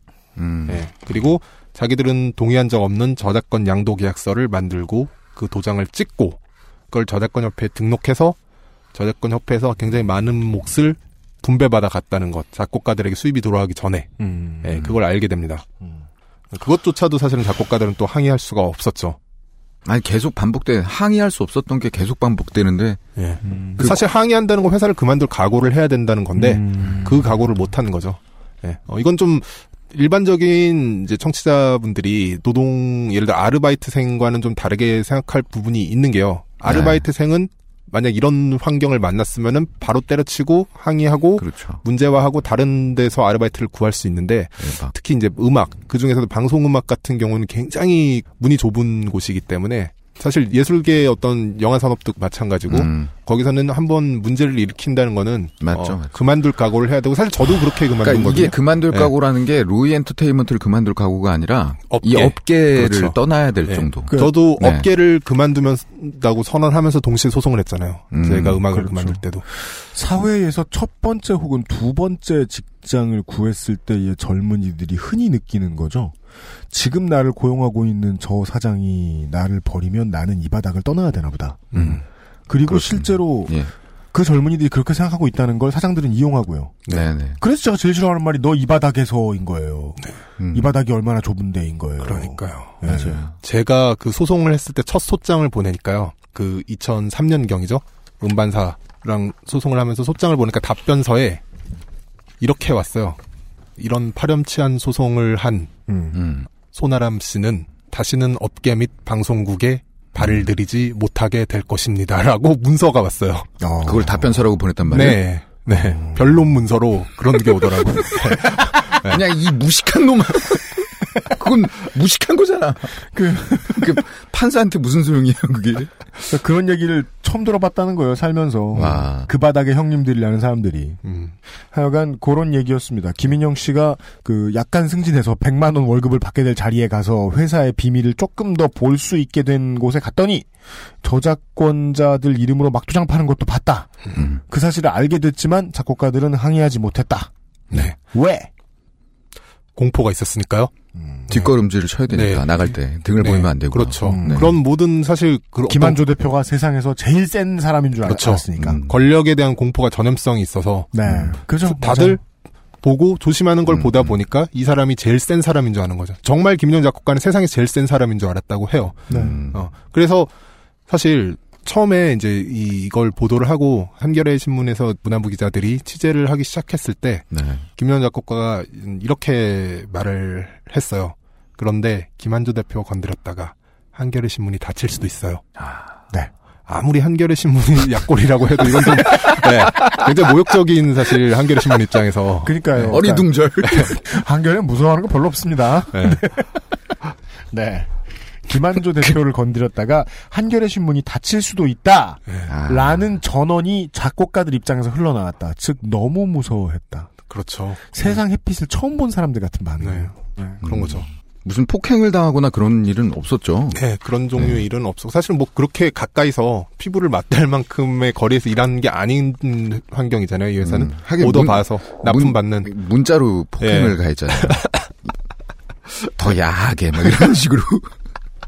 이제 작곡 팀장이 된 김영 씨가 로이 엔터테인먼트에서 방송에 납품하는 대부분 음악 제작을 통솔을 실질적으로 통솔을 네. 하게 됩니다. 네. 예. 그리고 JTBC가 공공기획한 공공기획한. 아, 아, 공동 JTBC가 아 나 오늘 왜 이러지? 장치 카페 갔다 오셔서. 와, 손아람 작가가 오타 내셨어요. 공공기획이라고. 네. JTBC가 공동기획한 영화 조선명탐정도 로이 엔터테인먼트가 맡게 됐고 네. 그리고 영화 측에서는 사실 영화 쪽에서는 이런 방송처럼 말도 안 되게 돌아갈 수가 없거든요. 네. 영화 쪽에서는 사실 연출자부터 시작해서 음악을 굉장히 신경을 써요. 맞습니다. 방송에 비해서는. 네, 맞습니다. 그러니까 이제 김한조 음악 감독이 음악에 대한 이해가 전혀 없고 뭔가 이렇게 음악 제작에 관여를 못 하니까 의아하고 이제 답답하게 생각하던 차에 녹음 스튜디오에 제2국장 우리가 음. 저번 시간에 아, 오랜만에 다시 나오시네요. 네. 네. 제2국장. 네. 음. 이 제2국장과 뭐 영화사 관계자들 그리고 뭐 김한조 대표 로이 엔터테인먼트 대표가 이제 같은 한 자리에 있었는데 영화사 관계자들이 아마 김한조 대표에게 음악 감독이라니까 네. 음악에 대해서 이것저것 막 물어봤는데 그렇죠. 음. 근데 네. 의사소통이 안 되는 거죠. 못 알아먹더라. 네. 그러니까 그를 김한조 대표를 이렇게 꽂아서 끌고 들어온 제2국장도 사실 좀 난감한 상황이 된 거죠. 네. 예. 왜냐하면 그를 꽂아 들이면서 공짜로 꽂아온 게 아니라 업계 최고 수준의 보수, 비용으로. 예, 음. 네, 끌고 비용으로 들어왔는데. 네, 끌고 들어왔는데 음악을 전혀 모르는 사람처럼 보이니 음. 예, 영화사 입장에서도 사실 불쾌할 수밖에 없고 불편하죠. 그죠. 안 되겠다. 그러면은 네. 입 노릇을 해줄 친구들이라도 당장 좀 입막음을 하는 차원에서 데리고 와야 되겠다. 그렇죠. 음. 그래서 김인영 작곡가가 그때부터 나가기 시작하고 그 자리에서 제2국장은 꿀먹은 벙어리가 돼 있던 이제 김한조 대표에게 너는 왜 여기 있어? 나가봐. 음. 라고 이야기를 했다고 합니다. 아. 그랬더니 그때 그걸 목격한 음. 김연 작곡가의 말에 따르면 이 김한조 대표가 네. 뒷걸음질로 네. 등을 보이지 않고 아. 녹음실을 나갔다고 해요. 네. 예전에 그건 무슨 이제 전통인가요? 스타 one 시대에 그 가끔씩 초고수들이 보여주는 유닛 컨트롤 중에 뒷걸음이 있다고 하잖아. 유닛이 원래 뒷걸음 못 하는데. 그러니까 marine이 뒤로 가면서 자꾸 총을 쏘는 그, 네, 그런 거걸 말하는 사람들이 있다고 했잖아요. 네네. 아니, 아, 이 moonwalking은 김한조 대표가 제2국장에게 배운 거군요. 아 실제로 moonwalking으로 나갔으면 진짜 웃겼겠다. 띵, 다리를 이렇게 밀면서 베이스가 나오면서. 그, 네. 이러면서 나가시로. 네, 아, 여간에. 아, 김한조 대표와 제2국장의 사이의 위계 를 네. 확인했네요, 김인영 작곡가. 네. 의 눈으로. 그렇죠. 그때 처음으로 김현 작곡가는 아 세상에 더 센 놈이 있다. 그렇구나. 네, 이걸 알게 됐다고 해요. 세상을 보셨군요. 네. 계속 갇혀서 곡을 생산해내는 꿀개미로 살다가. 네. 음. 아, 엄청난 드라마다, 이거. 그러니까 예, 보- 예, 예. 보통 이런 음악 쪽 이런 창작하시는 분들이 자기 개인이 이제 하는 일이 대부분이잖아요. 혼자서 음. 혼자서 뭔가 만드는 일이. 그래서 세상에 밟지가 못해요. 그렇죠. 맞아요. 맞아요. 그런 게 있죠. 그런 게 느껴져요 지금. 예. 맞아요. 정말 너무 순진한 게 네. 어, 우리 그 특히 음악하는 사람들 중에는 뭐 유명한 가수라던가 이런 사람들이 세상에서 제일 부자인 줄 아는 사람들도 있어요. 음. 제가 그 라디 예. 걔 이름이 왜 나와? 라디- 아, 라디- 아, 제가 그냥 모르시는 분들 알려드리죠. 그 저랑 자주 이렇게 보고 지내는 작곡가 친구가 있어요. 이름은 라디, 아 이름은 이두현이고요. 그 라디 정도면 이제 모두가 다 알지 않나요? 아 모르는 분들은 I'm in 모르세요. love를 아민 러브하고 네. 모르는 분들은 뭐, 그러니까 네. 이, 이것도 음악하는 사람들끼리 그런 거니까. 그놈을 어떻게 사람들이 다 근데- 알아. 야, 근데 그 걔는- 아저씨보다도 몰라. 아, 근데 너는 보통 사람들을 무시해서 그러는데 걔? 생각보다 되게 유명해. 걔 생각보다 되게 안 유명해. 아니야, 되게 유명해. 청취자분들 라디 모르시죠? 이게 이 얘기를 얼마나 해야 되는 거야? 이것도- 하여간 이것도 예, 승부 가려. 친구가 있어요. 네. 어, 그 친구가 이제 음악 하던 시절에, 음, 너무 좀 세상 물정을 밟지를 못하고, 음. 어, 그래서 제가 기억이 나는 게, 싸이를 그 당시에 한번 만나고 왔는데, 네. 아. 예. 싸이 지갑에는 KBS 살 돈이 꽂혀 있다. 현금이. 뭐 그런 표현을 썼어요. 집채만한 지갑은 지금 자 힘이 장사군요. 종이를 그렇게 많이 들고 다니면 무거운데. 자 루로 이렇게 그리고 KBS는 살 수 없어요. 공사라서. 그것도 모르는 거죠. 뭘 뭘 알겠어요? 한 300만 원 정도 할 것이다. 뭐. 중고로 한 250에 오래된 방송사니까 중고 중고가 그러면 그 KBS는 우리 지금 사무실에 있는 마이크 네. 요 정도로 이루어져 있나 보죠? 우리 마이크 사는데 든 돈이 한 200배인데 300배나? 안녕하세요. 정의당 서기호 의원입니다.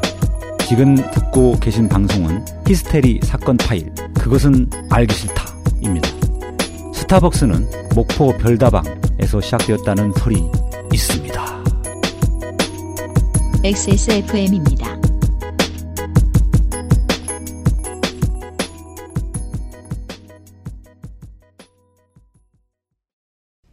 황야의 이리 Steppenwolf가 새로운 이름 Der Wolf로 여러분을 찾아갑니다. 가죽장인 황야의 이리의 꼼꼼함, 끝까지 책임지는 서비스는 그대로. 최고가의 프랑스 산양 가죽으로 품질은 더 올라간 Der Wolf genuine leather. 지금까지도 앞으로는 더 나은 당신의 자부심입니다. Devolf, genuine leather. 간장게장 사장님, 회식 때 간장게장집 많이 가봤지만 노건만한 곳이 없더라고요. 당연하죠. 노건. 간장게장. 전국에서 맛있다는 간장게장 저희도 다 알아봤습니다. 재료도 숙성 비법도 아무래도 저희가 낫던데요. 간장게장. 그, 저, 맞아요. 같은 바닥에만 계속 인생을 꾸려온 사람들 사회 몰라요. 아, 진짜 몰라요, 진짜. 네, 네. 네, 맞아요. 네. 그래서 JTBC가 이제 그렇게 외주 제작사의 터무니없는 단가의 로이 엔터테인먼트를 강매로 끼어 팔고 이제 음악에 관여하지 않는 음악 감독인 김한조 씨, 예, 코빼기도 얼씬 안 하면서 자꾸 자기 이름으로 음. 예, 음악을 내보내고 큰 돈을 음. 받아가고, 음. 예. 그러니까 이제 제작사들 사이에서는 이제 불만이라던가 좀 안 좋은 소문들이 막 퍼져 나갔겠죠. 네. 음. 예. 작은 균열. 로이 엔터테인먼트 이제 김한조 대표 입장에서는 작곡가들이 이런 상황에서 방송국이나 제작사와 직접 접촉하게 되면은 어. 일종의 호랑이 새끼를 키우는 게 될 수 있어요. 아, 그렇습니다. 김윤영 네. 작곡가를 제2국장이 부른 그 순간부터 그렇죠. 김한조 대표는 위기의식을 느꼈을 가능성이 있군요. 그러나 제2국장은 이미 영화 하는 동안 대화는 김윤영 작곡가와 하겠다고 결정을 했고 그러니까 이제 자기가 못 나가게 되니까 네. 이때 김인영 작곡가가 제2국장을 만날 때 항상 사무직원을 음, 매니저 자격으로 동행을 시켰다고 해요. 네, 네. 음, 그리고 이 매니저는 작곡가와 이제 방송국이나 PD 제2국장이나 영화사와 사이에 나눈 대화를 전화로 이제 수시로 그 내용을 보고를 하고 음. 예, 별도로 이제 따로 술자리를 갖지 못하도록 막는 역할을 했다고 합니다. 근데 음. 이게 진짜 사실 연예계 매니저 역할이기도 하거든요, 이게. 맞습니다. 예. 네. 매니저라는 게 사실 뭐 많은 사람들 스케줄 일정을 관리하기 위해 붙어 다닌다 생각하지만 아닙니다. 예. 어떤 회사의 전속성을 유지하기 위한 감시원 역할이 훨씬 커요, 매니저는. 맞습니다. 예. 네. 고용된 탤런트들이 계속 고용 관계를 유지할 수 있도록 관리하는. 네. 그러니까 매우 정치적인 일을 해야 되는 사람입니다. 네. 그러나 여기에 이제 김한조 대표가 우려했던 어떤 균열이 나기 시작했고 음. 그것이 술자리를 계속 못하다가 딱 조선명탐정 2 영화 개봉 술자리에는 영화사에서 직접 부른 거예요. 음. 김인영. 작곡가와 작곡가들을 음. 그리고 그동안 음. 어딘가에 심정적으로 갇혀서 곡만 짜내고 있던 네. 돈도 못 받고 있던 그 작곡가들이 네. 음. 예. 그리고 이- 하필 그 술자리를 어슬렁거리던 저와 동석을 하게 된 거죠. 아, 아, 나 네가 제일 중요한 사람이라고 말씀하시는 겁니까? 예. 운명과의 만남. 네. 그때 이제 제가 작곡가들 만났고 술 마시면서 처음에는 이제 농담 잡담하듯이 이야기 나누면서 회사 이야기도 듣고 그러다가 네. 어, 좀 흘려 들었어요 처음에는. 그랬는데 이제 음, 이야기를 계속 듣다 보니까 저는 그때도 사실 조금 느낌이 왔어요. 아 이거는 저 회사 문제가 아니라 음. 뭔가 위에 어떤 하청 비리가 있어 보인다. 음. 예. 좀 이해하기 어려운 구조였는데 네. 왜냐하면 너무 큰 일을 하고 있거든요. 그 로이 엔터테인먼트라는 회사가 네, 네. 구멍 가게가 이런 식으로 운영되는 건 모르겠는데 어떤 리스크를 너무 크게 가져가고 있다는 생각이 드는 거예요. 네. 회사를 저렇게 운영하는 거는 저거는 분명히 이제 윗선에서 뭔가 막아주고 있고 일을 아주 크게 따올 수밖에 없는 음. 어, 뭔가가 있다, 거래가 있다는 생각이 저는 좀 들었어요. 네. 네.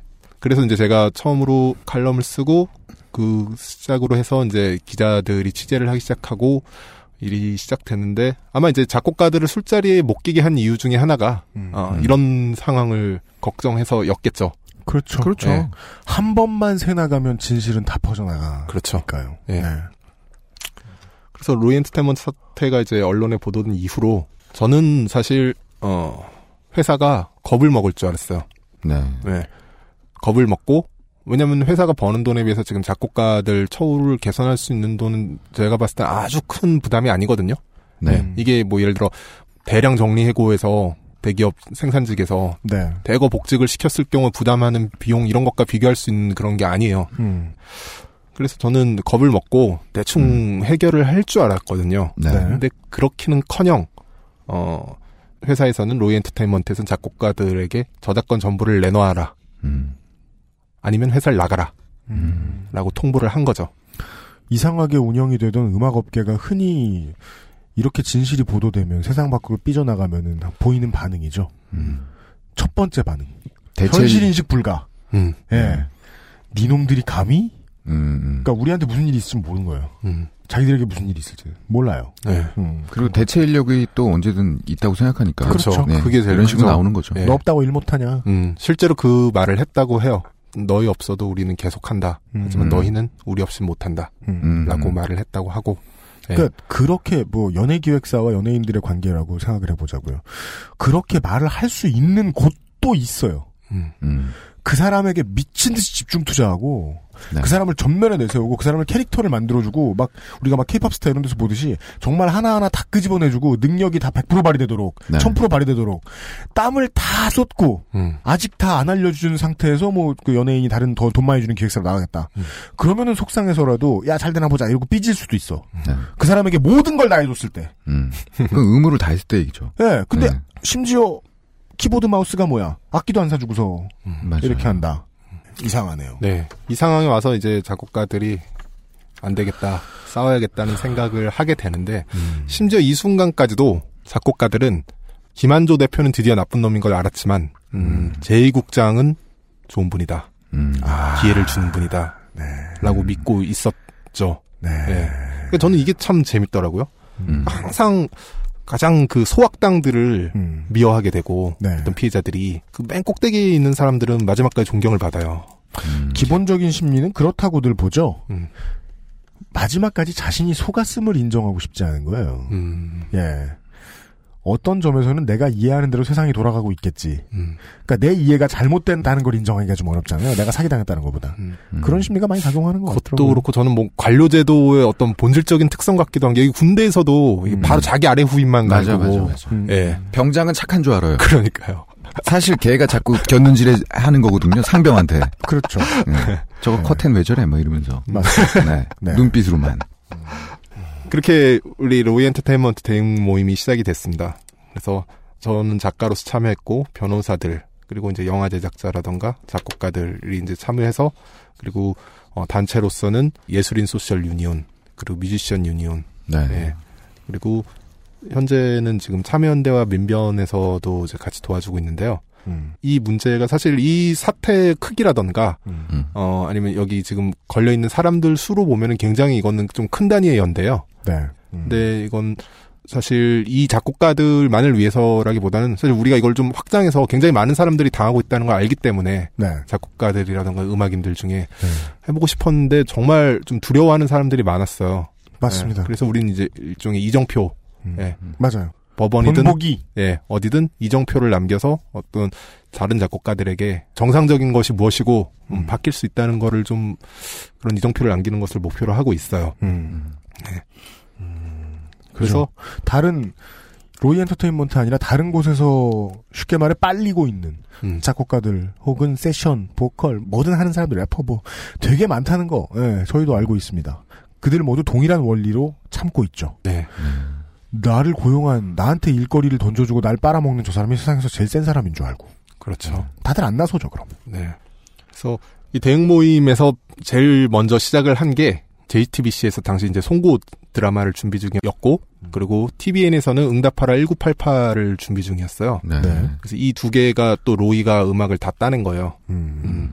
그래서 우리는 로 엔터테인먼트 대응 모임 명의로 송곳의 외주 제작사 사인과 JTBC 그리고 TVN 쪽에 로 엔터테인먼트 음악을 쓰지 말라. 라는 공문과 직접 만나서 대화를 하기도 하고요. 네. 예, 여러 가지 형태로 메시지를 전달을 했죠. 음. 그런데 송곳 외주 제작사 같은 경우에는 처음에는 굉장히 협조적이다가 네. 이 어쩔 수 없다면서 로 엔터테인먼트 음악을 써야 한다는 거예요.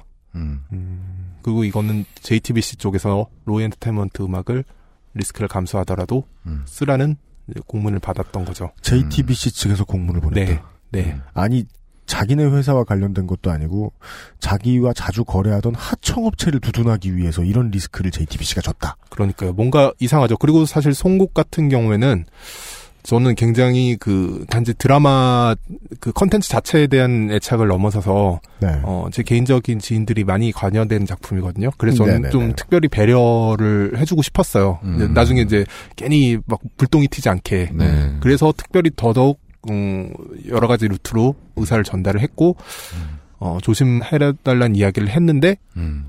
저는 이거 오히려 송곳이 굉장히 쉽게 해결될 줄 알았거든요. JTBC 입장에서도 예민하게 받아들일 줄 알았고 네. 근데 오히려 그렇지 않았던 거죠. 어떻게든 업어서 데리고 갔고 로이 엔터테인먼트를. 근데 반대로 어려울 거라고 생각했던 TV에는 우리가 문제를 제기하자마자 바로 법무팀 회의가 소집이 됐어요. 전체 아. CJ 그룹 법무팀 회의가 소집됐고 아. 예, 모든 PD들에게 로이 엔터테인먼트 음악을 조심하라는 지시가 내려갔고 그리고 실제로 그 일이 있자마자 로이 엔터테인먼트가 맡고 있던 삼시세끼라는 프로그램 네. 굉장히 큰 프로그램이죠. 네. 예, 바로 로이 엔터테인먼트를 잘라버렸습니다. 즉 송곳 네. 시라고 말하면 안 되죠. JTBC 네. 혹은 중앙일보 계열사는 이걸 받았는데 네. 응팔 삼시세끼 TVN 아 잠시만요. 혹은- 응타, 응팔 얘기는 안 했는데 네. 그때 이제 응팔이 방영이 코앞에 닥쳤고 이미 음악이 다 들어가기 시작한 상황이었기 때문에 네. CJ에서는 양해를 구했어요. 우리한테 네.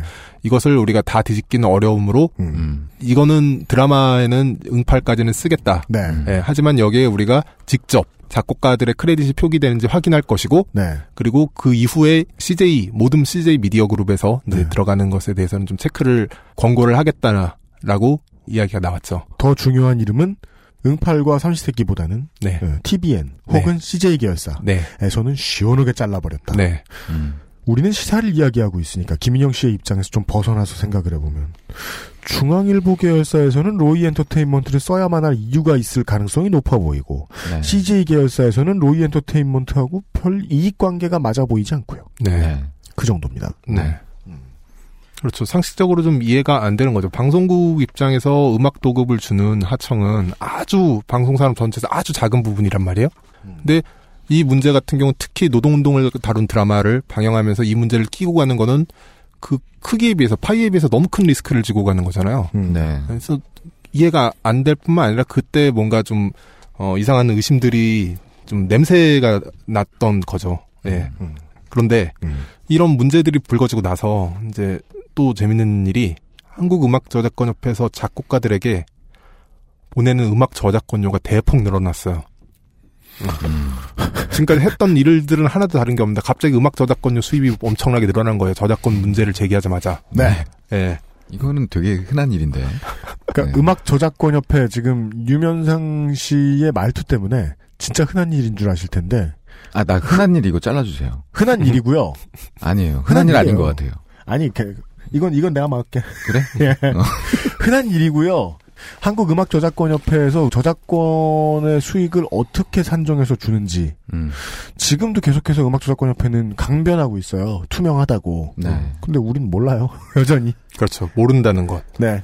이제 방송음악 저작권료는 방송에 나가는 빈도에 따라 결정돼야 한다고 우리는 다 생각하잖아요. 믿고 있고. 네. 근데 작곡가들 음악의 방송 빈도가 갑자기 늘어난 것도 아닌데. 그동안 히트 드라마 이미 많이 했는데. 네.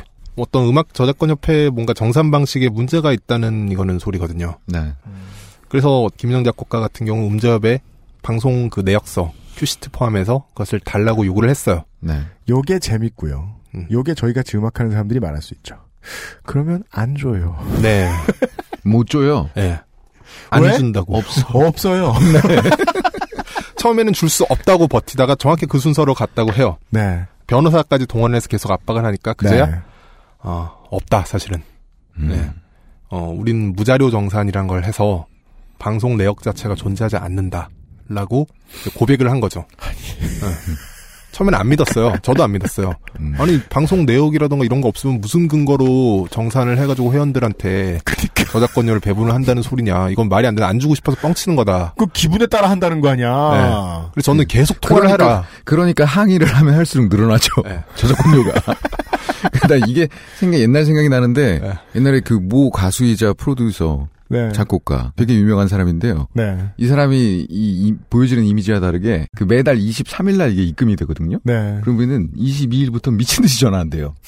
그래서 막 그 저작권 협회의 직원분들한테 갖은 인격 모독과 네. 막 막. 여현 발언 서슴치 않고 아 그 그 랩 하시는 분. 네. 맞습니다. 아, 오, 오, 어떻게 하세요? 뭘요? 네가 한두 번 얘기했냐? 예. 아. 저도 사실은 그래서 이거는 있는데 안 주려고 하는 전략이니까 괴롭히면 나온다라고 네. 계속 괴롭히라고 했는데 음. 계속 괴롭히다 보니까 나중에 이제 그 저작권 협회 직원이 뭐 울려고 그랬다고 정말 없다고 그니까요. 직원이 아는 건 아니니까. 네. 음. 근데 마침 그때가 이제 작년 2015년 국정감사를 앞둔 시점이었습니다. 음, 김인영 씨가 계속해서 뜯기다가, 소위 뜯기다가, 어, 우연치 않게 세상을 만날 기회를 얻고, 네, 그 와중에 손아람 작가의 주장에 의하면 자기를 만났다! 이렇게 말씀을 하시고, 예, 참 중요한 기회지, 이렇게 말씀을 하셨는데, 어, 지금 이 음악 하도급 왕국이라고 저희들이 표현을 했죠. 소위 음악 하도급 왕국이 어떻게 돌아가는지, 어, 불법적인 사안, 법을 벗어난 사안들도 다 경험을 하시게 됐고, 그러다 말고 이제 돌다 보면 음악 저작권 협회가 일을 어떻게 하는지도 알게 됩니다. 네. 예. 참 음악 저작권 협회는 좀 중요한 얘기는 아닙니다만은 네. 특이하긴 해요. 우리가 인생 동안 이렇게 경험한 것으로 비춰보면 우리가 벌어들인 돈을 받아와. 그 다음에 근거 없이 나눠줘. 자, 모여봐. 너는 오늘 잘했으니까 500원. 그리고 누구 유명한 작곡가는 6천만원. 이러면서. 근데 약간 오해 소지가 있을까봐. 네. 그 명세서에서 뭐가 써 있어. 네. 네. 그러니까 지금 여기 방송이나 공연 이런 데서의 저작권은 카운팅이 안 되고 이 증거 자료가 없다는 거잖아요. 네. 저작권 협회가 갖고 있는 분야마다 좀 네, 다르죠. 분야마다 네. 달라요. 네. 전체가 그런 건 아니고. 네. 아까 뭐 틀린 점도, 그러니까 맞는 점도 많이 있을 네, 거예요. 네. 저로 말할 것 같으면 UMC의 노래는 노래방에 없거든요. 근데 음. 꼭 유흥주점에서 몇백 원 썼다고 붙어 나와요. 음? 유흥주점에서 UMC 노래 저작권을 어떻게 걷어올 수 있는 거예요? 여간에 거기까지 갔고 이제 사건이 점점 커집니다.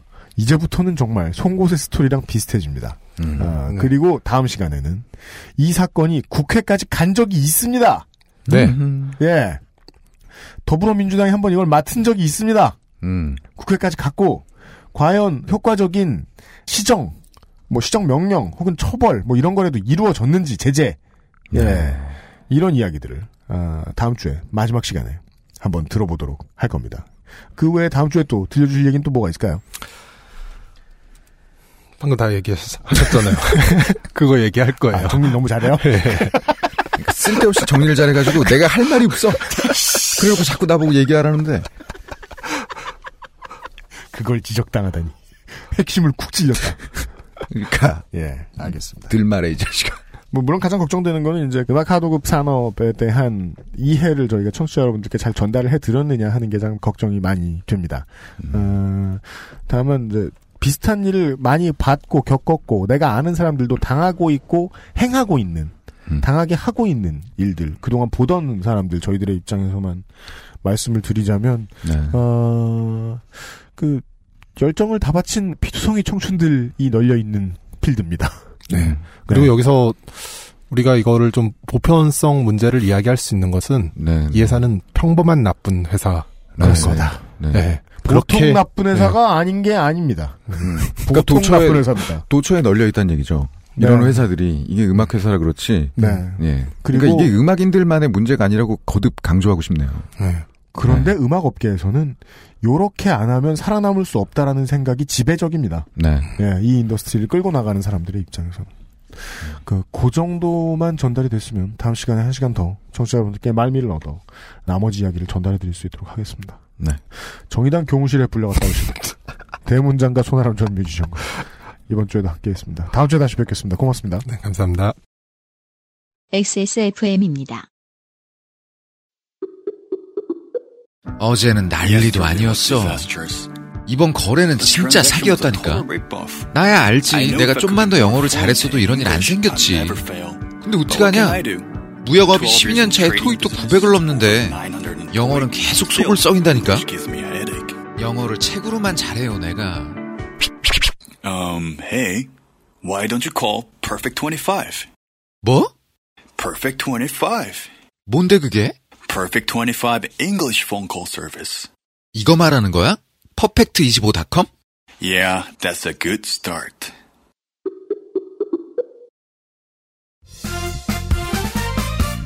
바른 선택, 바른 선택. 음주 후엔 아무것도 하지 마세요. 1599 1599에 전화만 주세요. 대리운전 1599에 1599.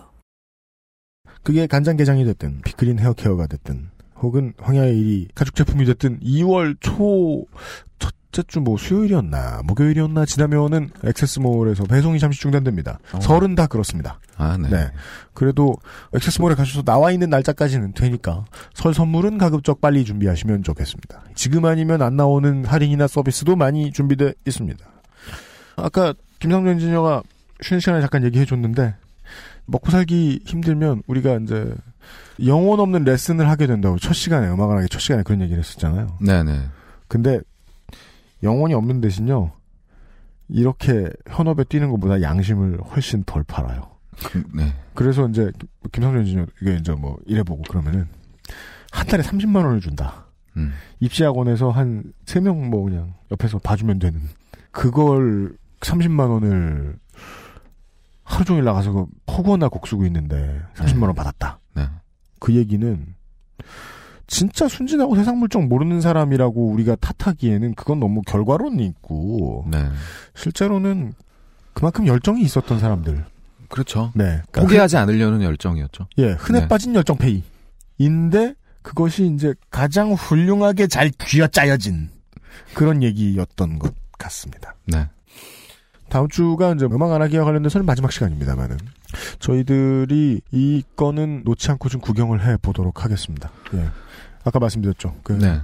음악 저작권 협회가 되게 잘못하는 게 많은데요. 우리는 우리 입장이니까 알잖아요. 네, 네. 근데 음악 저작권 협회도 견제 장치가 없어가지고 좀 막 날뛰는, 그러니까 막 나가는 경향이 있어요. 맞아요. 예. 네. 그 사람들이 공부를 하고 성깔 있고 이렇게 막 정의감 있고 혹은 대중 앞에 나서서 뭔가 일을 할 준비가 돼 있는 사람들이 준비가 되면은 이제 나서서 견제 장치를 만들어주고 혹은 뭐 이런 이런 국민의 대표자를 세워가지고 뭘 해주고 해야 되는데 한국은 우리 흔히 그런 얘기하죠. 새누리당은 검사당, 그러니까 더민주당은 변호사당 이렇게 얘기하죠. 제가 이 업계에 들어와서 제일 실망했던 게 시사평론가는 시사평론가 입장을 대변해요. 검사는 검사 입장을 대변하고요. 변호사는 변호사 입장을 대변해요. 어릴 때 들어와서 본 게 그밖에 없거든. 음. 손에 다른 흙 안 묻혀봤거든. 네. 그래서 몰라요. 그래서 업계 좁다 하는 사람이 그렇게 미운 거예요. 업계 바깥으로 나갈 생각이 없는 개새끼들이에요. 네. 그 안에서만 왕하면 되고. 그게 우리가 근데 우리가 사는 방법이 다 그래요. 보면. 근데 막상 방송은 안 그런 것처럼 얘기하잖아요. 다른 그렇죠. 세상을 보여주는 것처럼 네. 얘기하고. 호도하죠. 예. 음. 근데 영화 찍는 사람들은 다른 세상을 보여주는 것 같은데 영화밖에 모르고요. 음악하는 사람들도 음악밖에 모릅니다. 근데 그건 좀 어쩔 수 없는 거라고 치죠. 그러면 다양한 대표들이 모여서 견제 장치를 만들어야 되는 거예요. 견제 장치가 충분했으면 음악 저작권 협회가 음악인들의 돈을 이렇게까지 소중히 여기지 않고 막 욕하면 더 주고 가만히 있으면 500원 주고 그러지 않진 않았을 거 아니야. 아니 이 정도 이권이 걸린 단체에 어떻게 여지까지 견제 장치가 없었을까? 그죠. 이것도 굉장히 진짜 궁금한 부분이에요. 참 죽어도 아- 알아내기 어렵더라. 네, 이거는 뭐몇 번의 노력은 있었을 거예요. 있었죠. 뭐 뮤지션들도 있었고 뭐 정치권에서도 있었을 테고. 예, 저도 알아보다 포기했죠. 아, 예, 진짜 어렵구나 이거. 음. 예, 예, 예. 그러니까 그 뭔가 석연치 않은 장사가 오래될 때는 그만한 이유가 있긴 있어요. 캐기 어려운. 음. 네. 너무 비밀스러워서 이거는 뭐 예. 뭐 조이팔로 따져볼까요? 죽었는지 살았는지도 아직 확실치 않지 않습니까? 그렇습니다. 네. 내일 이 시간에도 다시 이런 얘기를 준비해서 만나뵙도록 하겠습니다. 내일 이 시간에는요, 어뷰징 필드의 마지막 시간입니다. 이제 드디어 어뷰징 필드를 떠납니다. 도도님이. 어, 떠난 지 한참 되셨는데, 우리에게서도 어뷰징 필드 마지막 시간 이야기를 들려주실 겁니다. 젊은이들의 열정을 착취하는 다양한 방법들을 조사해보고 있습니다. 2016년 첫 달 내내요. 예.